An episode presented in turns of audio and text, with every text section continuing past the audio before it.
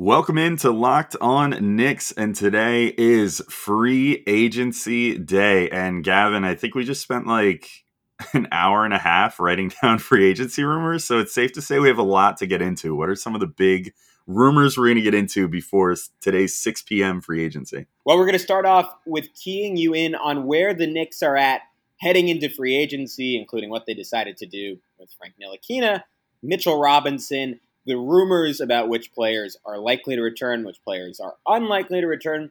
And then we get into other teams' free agents, why the Knicks are likely to lose out on a couple of point guards that they seemingly really wanted throughout the regular season, and who they could replace those guys with. All that and more right now on Locked On Knicks. You are Locked On Knicks, your daily New York Knicks podcast, part of the Locked On Podcast Network. Your team every day. And I think we see Willis coming out. There he comes right now. Starks without a five. Ewing for the win. Yes. Up, up left. Now fires it. He's good. And he's fouled. Anthony for three. Bang! That one goes down. Back up off the glass. It's good. Oh, RJ becomes infectious. Becomes infectious.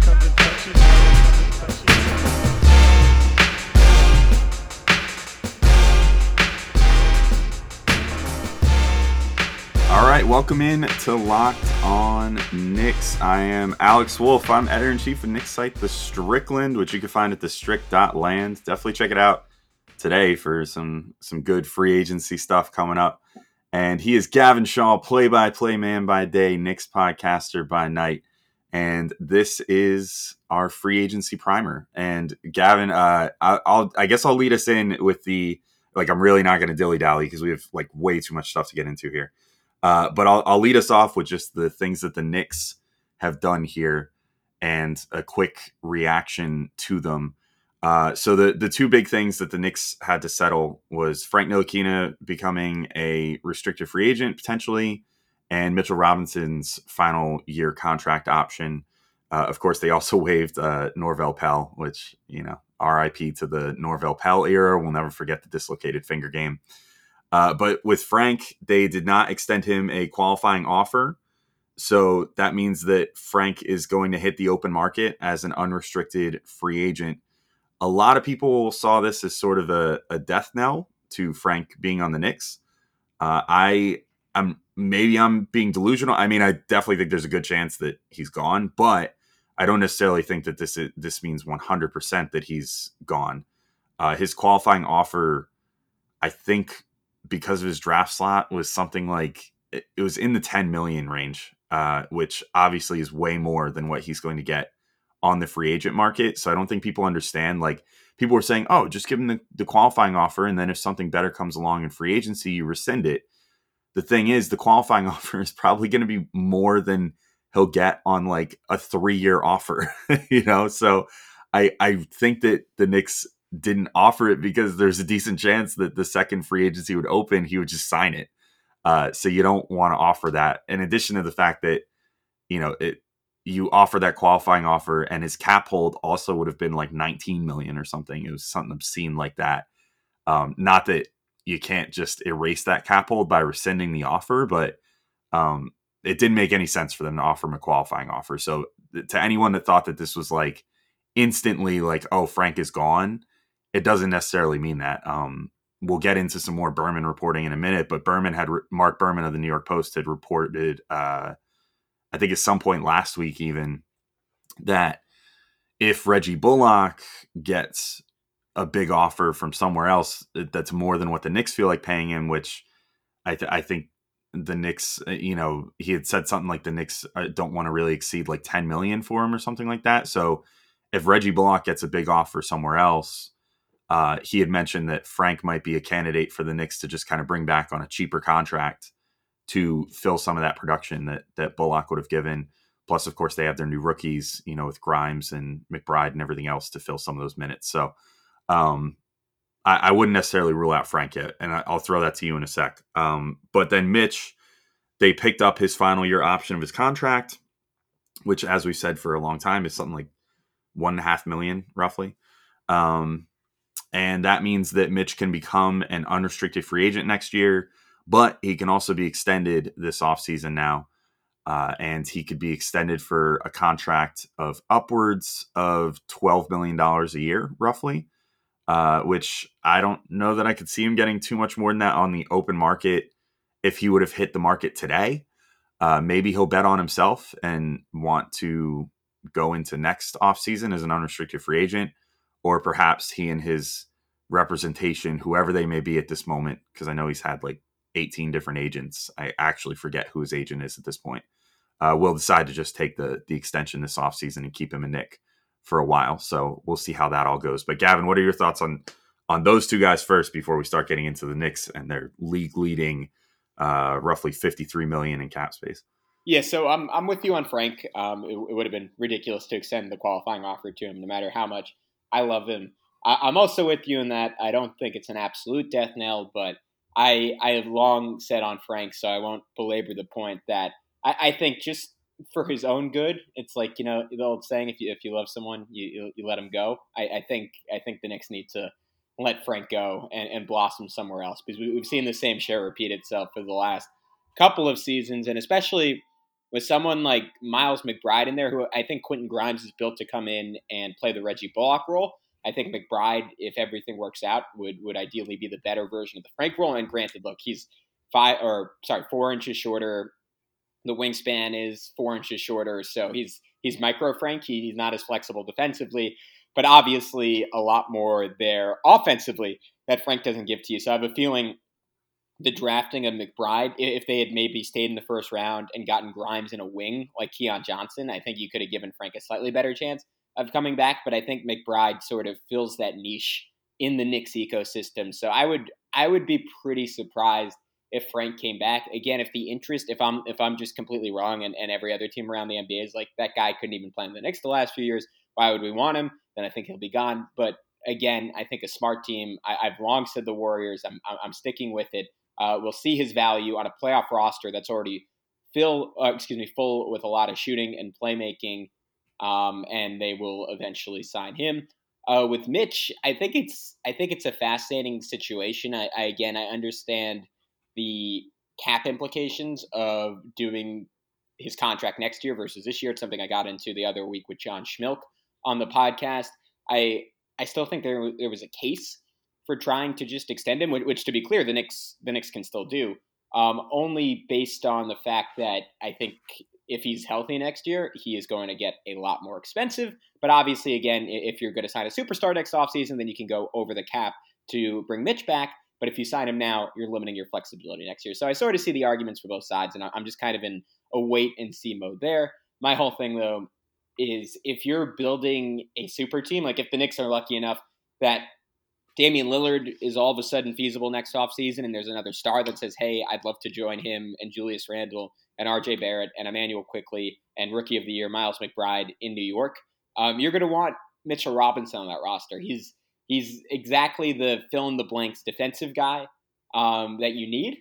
Obviously, there there has to be room for him, but I don't know. I, I just um, I'm already it's it's a year out that we have to deal with it, but I'm already a little I have a little bit of a queasy feeling in my stomach that things could potentially go wrong with Mitch. But I hope I'm wrong, and I'm, I'm hoping they'd be willing to go overboard to pay him. And again, it's not impossible that they could still renegotiate with him and get something done this offseason. Yeah, and I don't even think that you know, even if they maxed out his you know ceiling for an extension, I don't even think that's going overboard. Like I think that Mitch has proven at this point that he's around a ten million dollar player in the NBA, like at minimum. You know, I, I don't think that's out of the realm of possibility. Like he's a when healthy, he he provides something similar to what you get out of like Clint Capela, who is a 18 million a year player. So even if you're saying he's like a lesser version, which again, you know, I think potential wise is arguable. Um, but you know, as far as what we've actually seen on the court, you know, I guess you could say like, yes, a lesser version of Capela because he's still not quite there with the the strength and, and everything yet and the, you know, physical growth. But like yeah, if, if they can get him for like 10 million a season for like three, four years, I, I think they should definitely do it. Because I think that as long as you can keep him healthy, you know, which we'll see how everything goes with that foot injury.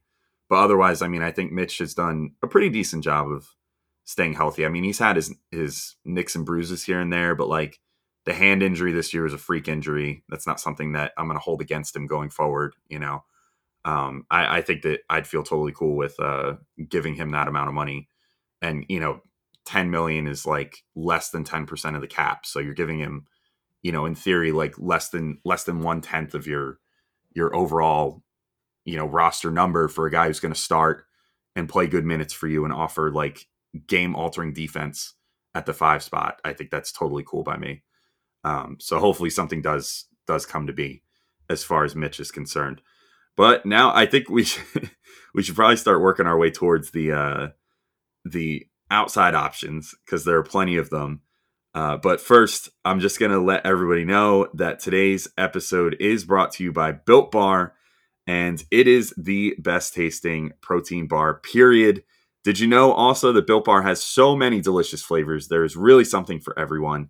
You know, if you don't know all the flavors, I'll just list them off real quick so you can become familiar coconut, cherry barcia, raspberry, mint brownie, double chocolate, salted caramel, strawberry, orange, cookies and cream, and German chocolate. If you guys listen consistently, you already know what my flavor favorite flavor is. It's coconut and probably tied with cookies and cream. Both so fantastic. Coconut one makes you think of like a Mounds bar or an almond joy. Uh, really tastes just like a candy bar coated with 100% chocolate. Cookies and cream it's exactly what it sounds like. It it tastes kind of like an Oreo cookie, you know, but wrapped up in a in a candy bar, more or less. But these are not candy bars. They're they're protein bars. Make no mistake, and they're not going to pump you full of sugar and carbs and a whole bunch of other fillers and crap that you don't need. They're just going to give you that protein that you need without a whole bunch of extras that you know is going to affect your waistband. Because built bars have 17 to 18 grams of protein each in something that as I can't stress enough, is only about the size of a Snickers bar. You get 17 to 18 grams of protein. Uh, calories only ranging from 130 to 180 per bar, and only four to five grams of sugar and four to five grams of net carbs per bar. So they're they taste amazing, taste just like a candy bar, but are also healthy and good for you and great for you after a workout. And if you don't believe me, Built Bar is the official protein bar of the U.S. track and field team which, if you've been watching the Olympics and keeping up with track and field getting kicked off here, they're doing quite well so far. The U.S. team that I think they've they've done well in the qualifyings and even some of the medal rounds. So, you know, don't take my word for it. Take it from the the professional athletes out there, you know, killing it on the Olympic stage.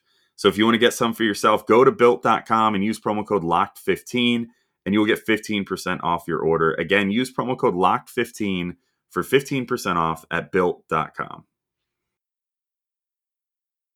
Welcome back in on Locked On Knicks. Alex, it is that time. We are we are recording this at 11:56 Eastern Time, August 2nd, 2021. Free agency officially begins in about 6 hours and 3 minutes. Obviously, there are a million rumors flying around before it starts. There have probably been multiple deals agreed to that we will be privy to in the upcoming hours. But for now, all we have are those rumors. So let's start off with the point guard position because I think that that's sort of the fulcrum of the Knicks offseason conversation and perhaps the spot that they're most desperate for additions. On, on the roster, obviously, you have Immanuel Quickley.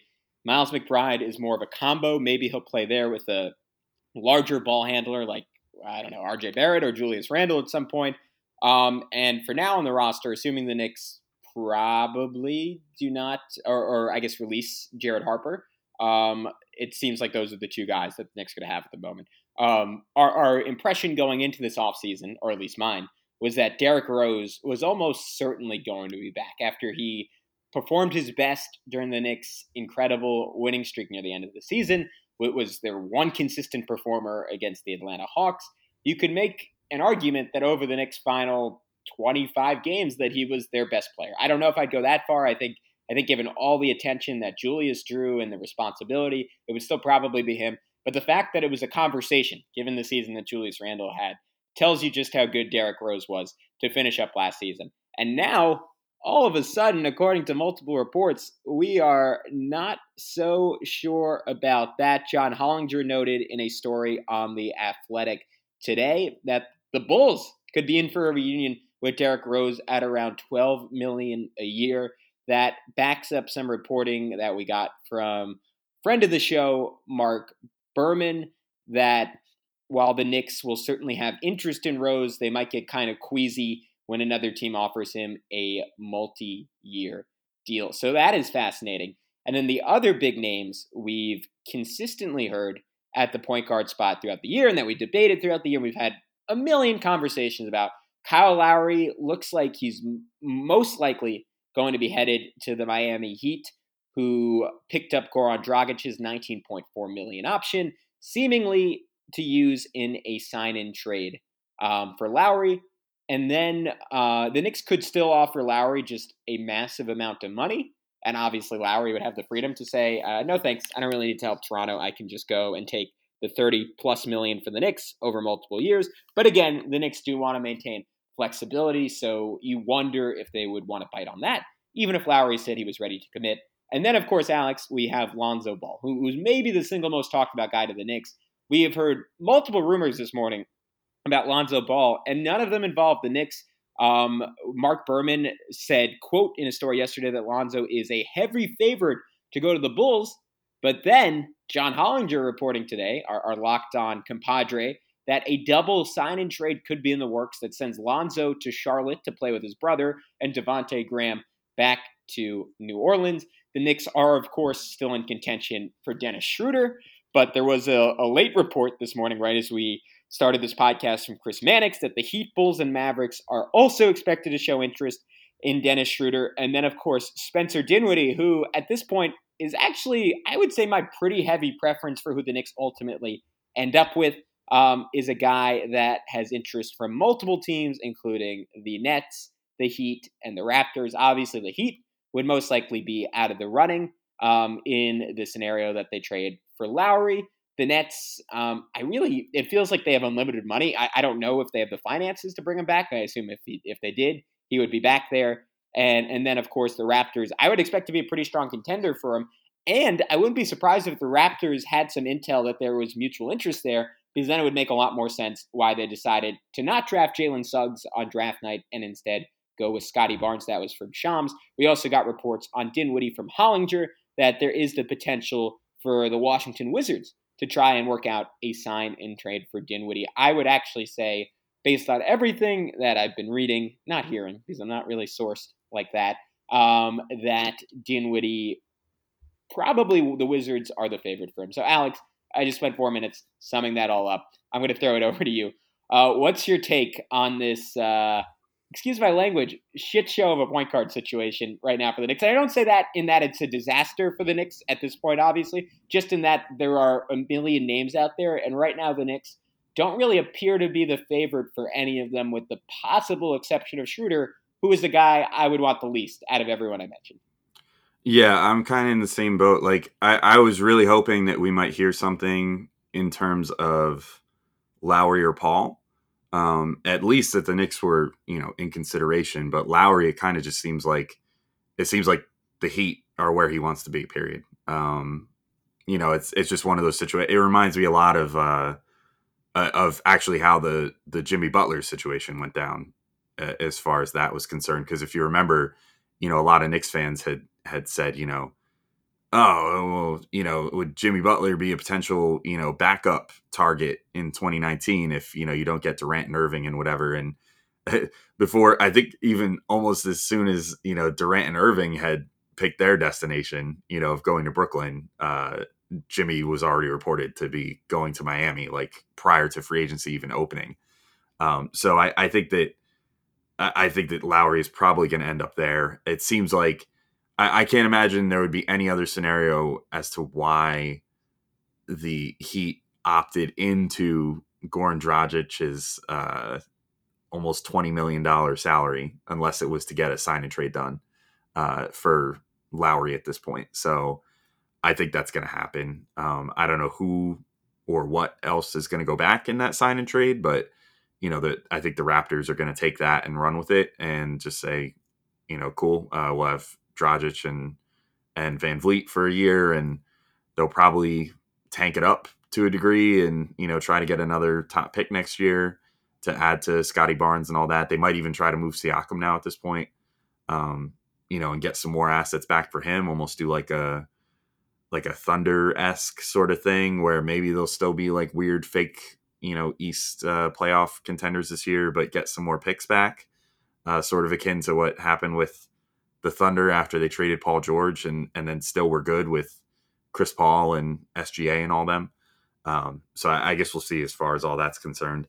Uh, Chris Paul, I mean, I don't blame him for still wanting to go back to Phoenix. I do still, to, so I'll say there's there's one thing that sort of has given me a tiny bit of pause as far as Paul's concerned. Although I still think it's probably just a backup plan. But there was uh, who was it? Jordan Schultz of ESPN had said uh, and this is just uh, probably nothing, but he had said add the Knicks to the potential list of potential suitors for Carmelo Anthony.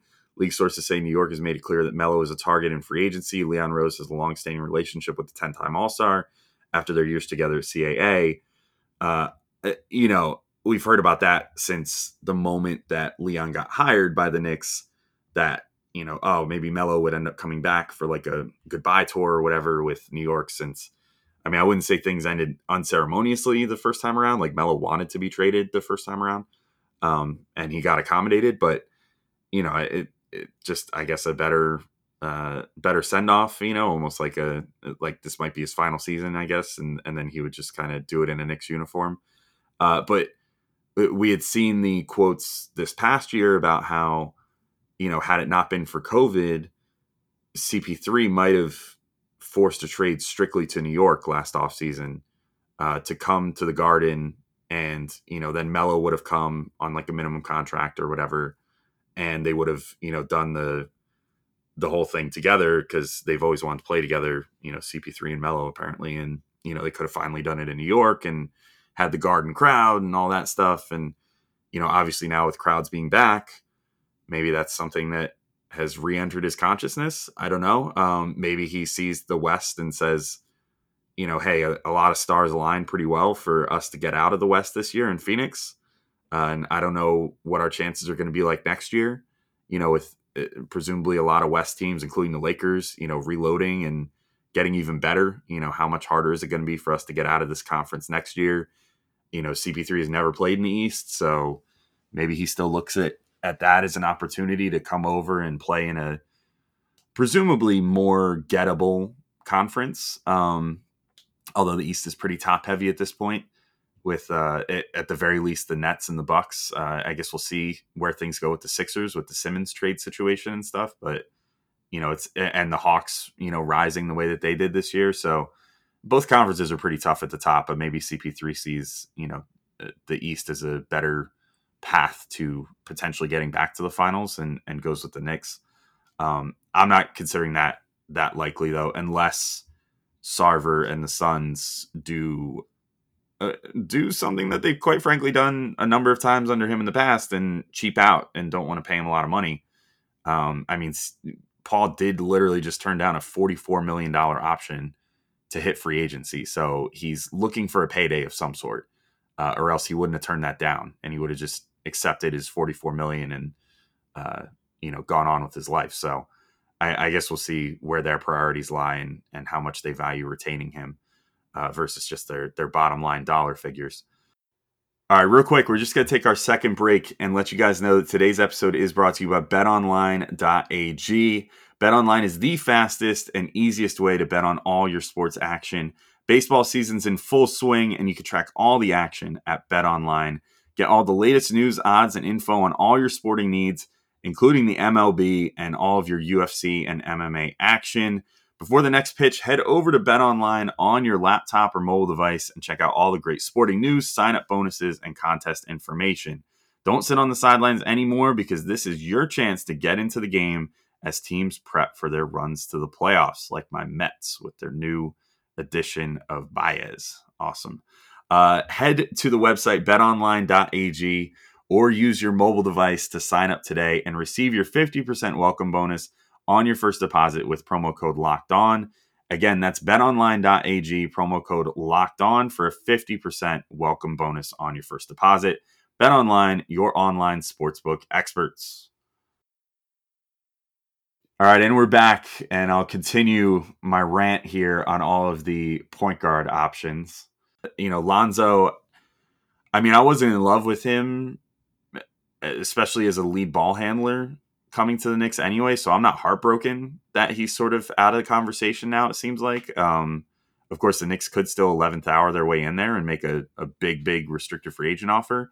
The other thing I'll say is, I, I mean, based off draft night, and it, maybe I should have led with this, but based off how things went on draft night, I was I wasn't able to. I'll, I'll, give some brief draft takes later. I wasn't able to do it because I was actually in an airport on draft night, but I was keeping track of Twitter and stuff. And the one thing that I that I noticed is that the leaks were quiet around the Knicks on draft night. Things were not announced until they were happening, uh, which means that if if this front office wants things to be locked up like Fort Knox, they do it.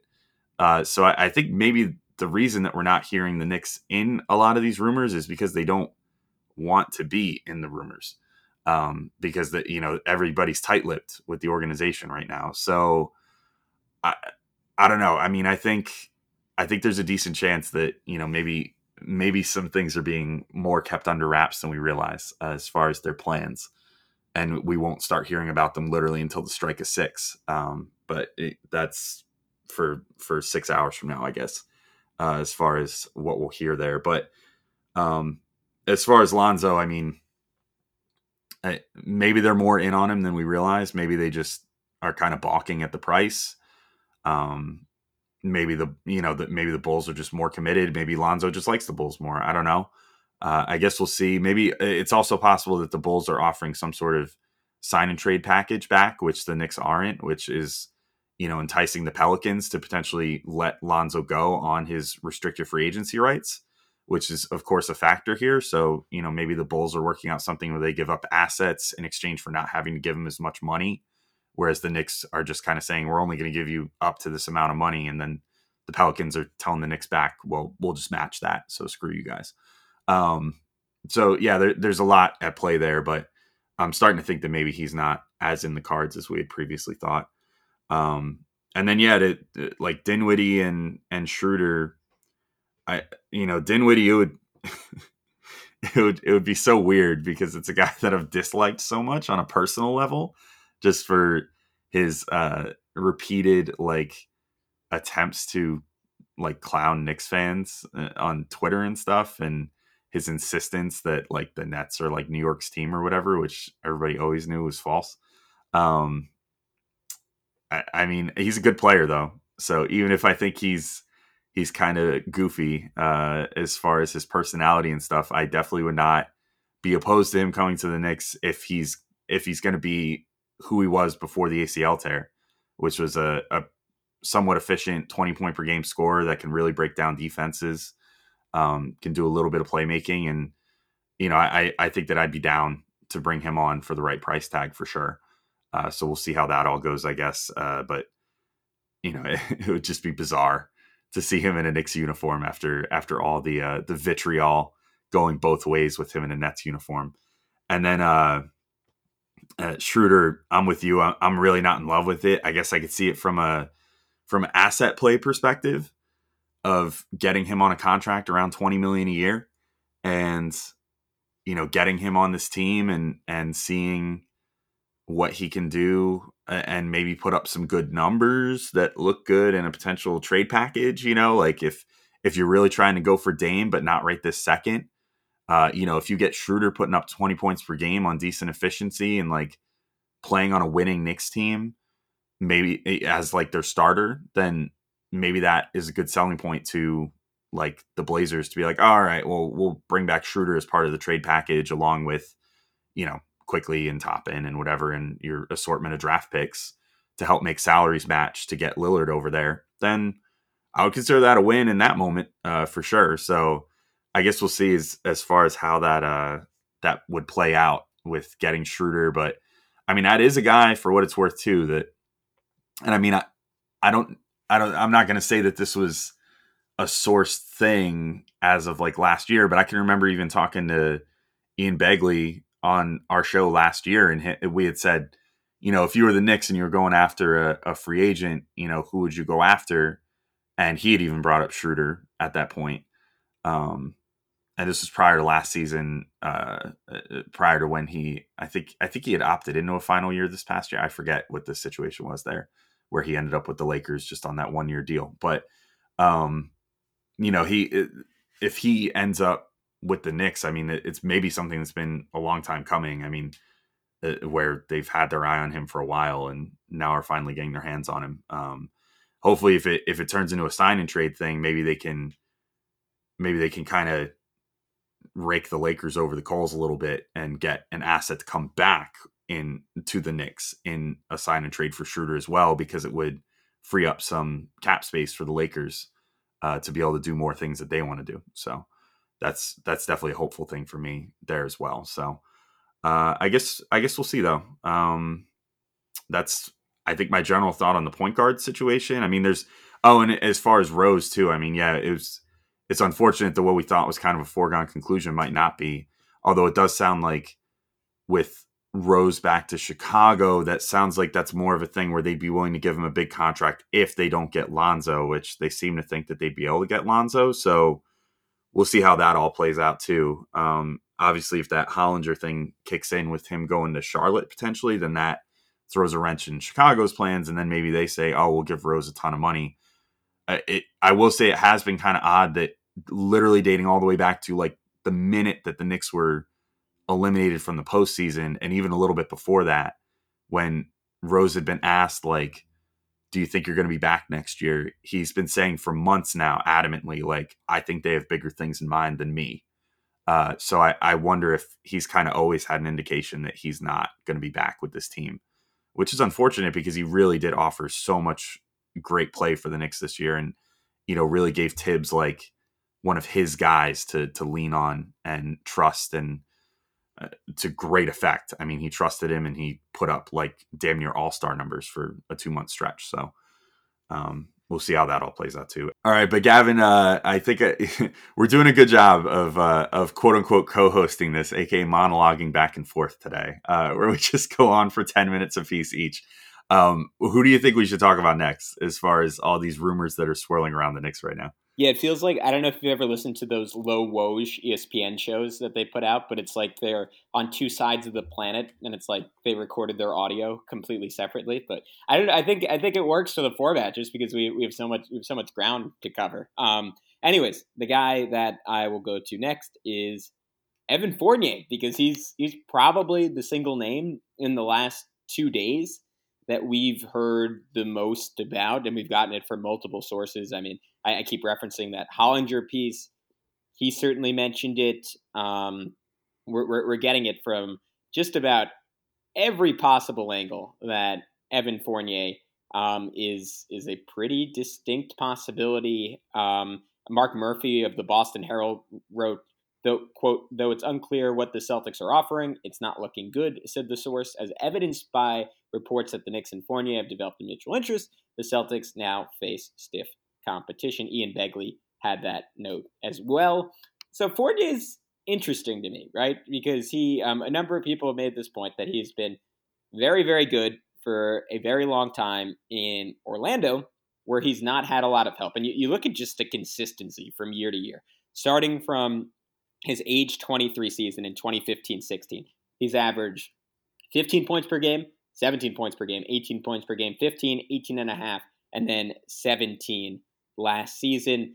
Um, has turned himself into an outstanding three point shooter. Actually, has pretty much been his whole career, going from his rookie year on 41%, 38%, 38%, 40%, 36, 38, 34, 40, 41, a career high last season, on a career high seven attempts per game. And, and those have mostly been high degree of difficulty looks. You, you always have to be really impressed when a guy can maintain his efficiency to that extent, um, despite being the focus of opponents' defenses. When a player is probably not qualified to be the focus of opponents' defenses. And to that point, it, it's a very small sample size. But in 16 games on the Celtics last year, he shot 46% from distance on six attempts per game.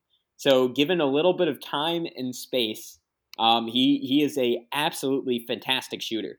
And if you want to compare him to someone like Duncan Robinson, who we've also mentioned to the Knicks, I think I'd rather have Fournier And I, I get the argument that look, Duncan is in a different category a shooter. He's, he's quite literally one of the five best people at, at shooting a basketball on planet Earth. Maybe maybe top ten if you want to add degree of difficulty for some of the superstar guys. But regardless, he's incredibly, incredibly good in that one capacity. But Fournier, he also gives you three assists per game, as we saw him repeatedly torch Team USA. He, he he's able to to put him work off the dribble, find his way to the basket, and he gives you a bit of size relative. I mean, obviously, him and Schroder aren't mutually exclusive, but Fournier at, at around six foot five, he, you you get a little bit of height and physicality in that backcourt. I'm I'm a big fan of his game, with the notable exception that throughout his career, his playoff stats have been genuinely horrific. Um, obviously, that is probably not going to be your number one concern um, on the Knicks, right? That that's not really the initial thing you're thinking about because you're kind of like, all right, let's just get there. Um, but very quickly, I can I can run over um, some of the numbers from him in the playoffs. Here, I'll, I'll, do this per 36 minutes because some sometimes early in his tenure, he actually wasn't really playing very much in the playoffs, but he averaged uh, year by year um, in 18 19, 13 points per game in the playoffs, 19 20, 13 and a half, 20 21, 16 and a half, so not all bad. But then you go over to the percentages. His as a rookie in Denver, 35% from the field in the playoffs, uh, 35% in 18 19, 35% in 19 20. Last year on the Celtics, a career high, 43% from the field in the playoffs. So maybe maybe he alleviated those concerns a little bit, but a guy who has not done great on the biggest stages. But again, Alex, I, I would sort of um, say that was symptomatic of the fact that he was asked to carry a load on those Magic teams in terms of creation and ball handling responsibility. That if you're a top notch NBA defense that the Ma- Magic were typically playing in those series, and you could put all your attention on Evan Fournier, he wasn't going to look that good. Playing off of Julius Randle, playing off of RJ Barrett, playing off of whoever the Knicks end up with at point guard, I, I think he can really shine. He's a high efficiency guy. And I saw this point made. Um, I can't remember. It might have been Prez. It might have been Stacy, but I, I certainly saw it on Twitter. That the Atlanta Hawks are a great example of why it's okay to overpay a guy like this, someone in their mid to late twenties. Um, I guess if you want to really follow the Hawks' track record, an international guy, but but players who have good track records on really poor teams. I'm thinking specifically of uh, Bogdan Bogdanovic right now um, and then get to go to a better situation and and you you kind of get to see them shine because all of a sudden they don't have that responsibility on them and they can just sort of play the role that their talent always suggested that they should. So I think he'd be a fantastic fit on the Knicks and very much a signing in that Bogdanovic Gallinari um, range. Yeah, and I think it's pretty telling, right? That as you just noted, his percentages, he found his career high in shooting percentage in the playoffs this year on the first year when you would say that he finally was playing with like a creationary alpha, you know what I mean, in Jayson Tatum. Like he finally was playing with someone that could create shots for the team. Uh, or create shots for himself and and be the the primary focus of the opposing team, and then go figure Fournier shoots better in the playoffs, you know.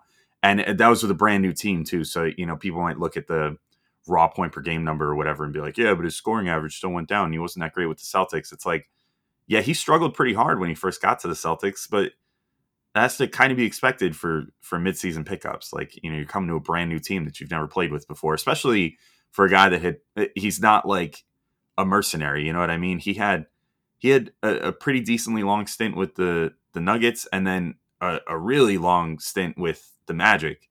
Um, prior to going to Boston. So he was he was kind of a you know a, a long term relationship guy. he was not a uh, not like Alec Burks just having flings you know every every season where he's used to just kind of stepping into a new team and and finding a new role and whatever. So um, I would feel really good about the Knicks signing him. I think to your point and to everybody else that you mentioned's point, you know he's a talented scorer. He can create for himself. He can even create for others a little bit. I, I think he's a pretty good passer and you know, especially for a two guard, he does a good job of trying to keep the ball moving and stuff like that. Um, really talented shooter. He's, uh, I think, only gotten better with age as far as, you know, his shot diet and the type of shots that he can take and make and his shot selection. Um, I really like him as a player. I've liked him for years. I, I liked him going into last year, and I thought he was going to become a free agent last year, but he wound up picking up his final year option, which I, still think is kind of weird. I think he could have gotten a really nice contract last offseason with how much money got thrown around, but maybe it was just bad advice from his agent or something. Um, but at any rate, like I would be thrilled to add him this year, you know, especially if they add him to like a I don't know, 17, 18 million dollar a year contract. You know, if it's if it's similar to what Bogdanovic got, I, I think that's a great investment and something the Knicks should should sign up for almost immediately. Um, of course, you, you don't want to give him so much that you preclude yourself from being able to sign someone like uh, like Lowry or something like that. If they if there's a sudden change of heart and Kyle Lowry says, you know what, I'll come to the Knicks, then you don't be like, oh, sorry, buddy, like Evan Fournier is already getting 18 million, so we can't afford that contract you wanted now. Um, but if you can, if you can get him, and maybe maybe you even secure his services, you know, at minute one of free agency, and then that does inspire some other guy to say, oh, all right, the Knicks are for real. You know, I'll come there instead. You know, and and if that's the case, then maybe it, it pays off double. Uh, you know, and gets you a, a good point guard to you know pivot and come to the Knicks instead. But I like I like Fournier a lot. Um, I think that playing next to Randle and Barrett and point guard X, you know, whoever it ends up being, even if it's Schroder, I mean, if they had Schroder, Fournier, RJ, uh, Randle, and Mitch as their starting lineup, I'm not 100% sold on Schroder, but I at least feel quite a bit better about the Knicks playmaking overall, surrounding him with you know three three fourths of the other players on the floor being able to handle the ball and pass it in Fournier, RJ, and Randle. I mean, that I think I'd feel pretty good about that lineup with with Schroder's ability to break down the defense and get inside and score the ball. So um, I, I, would like that quite a bit. Um, I, I, think that I, I think Fournier would be just a really good investment for the Knicks, and and you know if that's if that's the best player that they sign this offseason, I don't think that's anything to be like sad or ashamed about. Um, I think that I think that he's a really, really good player, a like borderline all star type player at his best, um, who's you know averaged I think upwards or oh, he's averaged upwards of twenty points per game. I mean, this year with Orlando, actually, it was his best scoring season of his career prior to getting traded. Um, one of his better efficiency years from three on his highest volume that he's ever shot from three, like by a, a good chunk. He shot 7.2 threes per game and shot 38.8% on them. Um, he does a lot of self creation there. I mean, he's he's really good. Um, I, I, think the only thing that you have to worry about is his his durability. Um, you know, he has had some durability concerns it, it seems to be kind of hit or miss. I mean, 18 19, he played 81 games for Orlando, so that's fantastic. Uh, he also played 66 games, which had to have been the entire slate of games uh, for Orlando last year, which means that the two seasons prior to this one, he had done pretty well. But 17 18, he only played 57 games. Uh, 16 17, only played 68 games. This year in total, only played 42 games. So, I mean, that was I, I think there was something to be said with uh, Orlando was kind of keeping him out a little bit as, uh, to keep him available for the trade deadline. But then he also got hurt once he was with, or he had he had COVID concerns. I think too once he got to the Celtics. So I guess you could sort of write some of that off too. So maybe I'm even maybe I'm even over like uh, uh overcompensating for the the injury thing too here, and, and he actually was better as far as injuries than I remember because this year there was it was kind of weird year with COVID that I don't really think you can count that as an injury uh, so much as just a a circumstance unique to this year, um, and hopefully not for more years coming. But um, yeah, all that is to say, I like Fournier a lot. I would be totally down with bringing him on board, and I think that the uh, the price tag for him, you know, if it's around like twenty million a year, would be totally cool by me. Uh, Gavin, I'm going to just throw a quick one at you. There was a there was some reporting by Jay Michael of the the Indianapolis Star. Um, that he said the Knicks have been trying hard to get the Pacers to part with Miles Turner. So far, not happening. This and other intel entering free agency. Uh, they don't seem in a hurry to bust up their core, uh, meaning the Pacers. Uh, I, what do you think about that? Do you think there's legs to that? I, this kind of seems to me. I think Schwinn had noted this on Twitter. Um, that this same guy had reported was the one that was reporting that the Knicks were apparently ready to give up the farm to move up to 13 to take Duarte uh, from the the Pacers, and that obviously never happened. I kind of feel like this is smoke to me, and maybe just a leak from Indy to try to get the price tag to go up on Turner if they are indeed trying to trade him.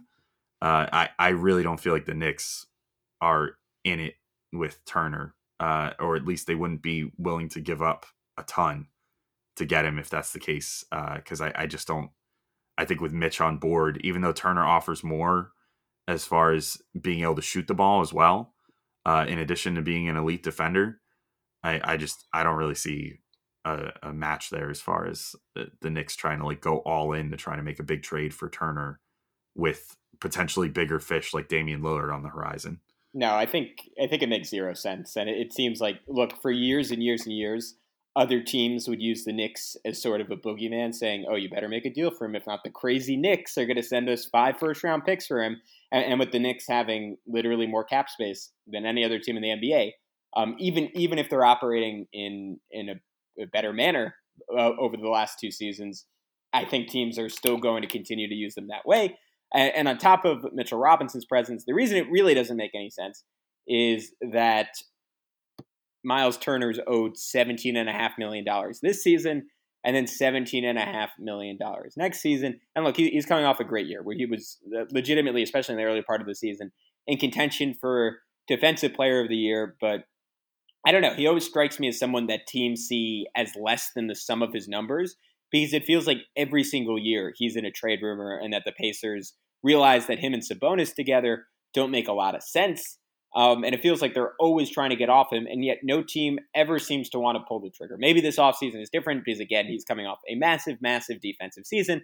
He's still, he, he literally just turned 25 years old. I'm, I'm actually kind of stunned by how young he still is. So he's certainly someone who's value around the league, but at his contract and with Mitchell Robinson in place, I would think he would make less than zero cents on the Knicks. E- even with that shooting ability, I think I'd still rather have Mitch just because I consider Mitch a, a much more versatile defender and someone who is more likely to be able to play a significant role in the playoffs. But speaking of rumors, Alex, how about we we end on this one? It's not something we need to go deep on because um, we have talked about it a lot in the past. But uh, this is from Tommy Beer transcribing Stephen A. Smith, who said on SiriusXM NBA Although that Damian Lillard has not yet demanded a trade, Smith, quote, knows for a fact that if Dame were to be traded, New York, quote unquote, would be his number one destination, adding, I'm telling you what I know. I'm not guessing. And, and honestly, I know people don't really take Stephen A seriously because of the opinion stuff. But Alex, I know you've noted a couple times in this podcast before, he did have the big three before anyone else had the big three. There are times where he legitimately does seem to know things before anyone else. So uh, that is fascinating, and I think I think we can just about leave it on that because I don't, I don't feel any, any real need to to relitigate Dame, other than the fact that as, as others have pointed out, and Stacy has pointed out, um, it is significant that the Knicks moved off their 19th pick only in the sense that a, a quote unquote, uh, well, not not quote unquote, a, a literal a future first round pick is often considered a more valuable trade chip than one that has been made because obviously a team has a flexibility to, to do their own scouting and pick a player for themselves that they like. And the Knicks clearly kept that in mind um, in regards to the NBA draft this year. Yeah, I when I was when I was keeping up with the draft as as things were going down, that that move with Charlotte with the 19th pick, I was just like, this has to be a war chest move, right? Like this isn't that clearly they just you know their scouting told them they wanted this player, that player, that player, and they didn't need to take that player here, uh, despite the fact that there was a lot of talent left on the board, and so they they kicked the can down the line and basically said, you know, here's a uh, this is a first round pick that will, um, you know, eventually convey to us or to some other team. Now, I think there there is a good note. So, as Macri had noted in his newsletter, I think like right after the draft, um, the the Hornets, because of the way that they protected that pick, it, it could actually the, the protections could get lessened at some point because they they now because of setting it up in such a way that it's protected in such a high range from now until 2026, uh, they can't trade any of their first round picks prior to 2027 if they're looking to make any upgrades to their roster now. So there is a decent chance that they might lift some of those protections or lessen some of those protections to get the pick to convey faster to the Knicks, or you know, just maybe even if they're feeling really bold, take the protections off entirely.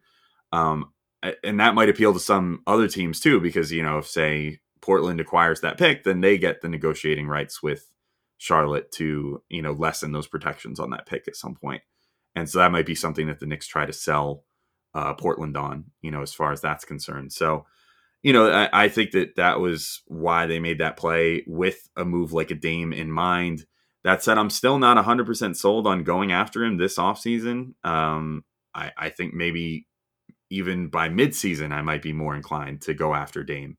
Um, you know, if you're doing like a, uh, uh, a trade deadline acquisition of him, you know, if Portland says we're not going to trade him prior to the season, we'll let things kind of play out a little bit during the season, see where it goes. I mean, maybe the Knicks then sign Schroder and then he has a good first half and you can make a deal at the deadline and not give up an arm and a leg like you'd have to right now uh, to get Dame. It, maybe that's the move to make. And, and, you know, it also make it so you don't have to ship out literally like all of your young players to make the the salaries work at this juncture.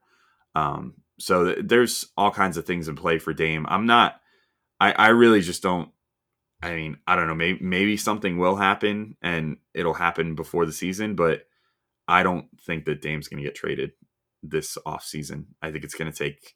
It'll be at the earliest this trade deadline or perhaps next off season because I think Portland's going to take their time.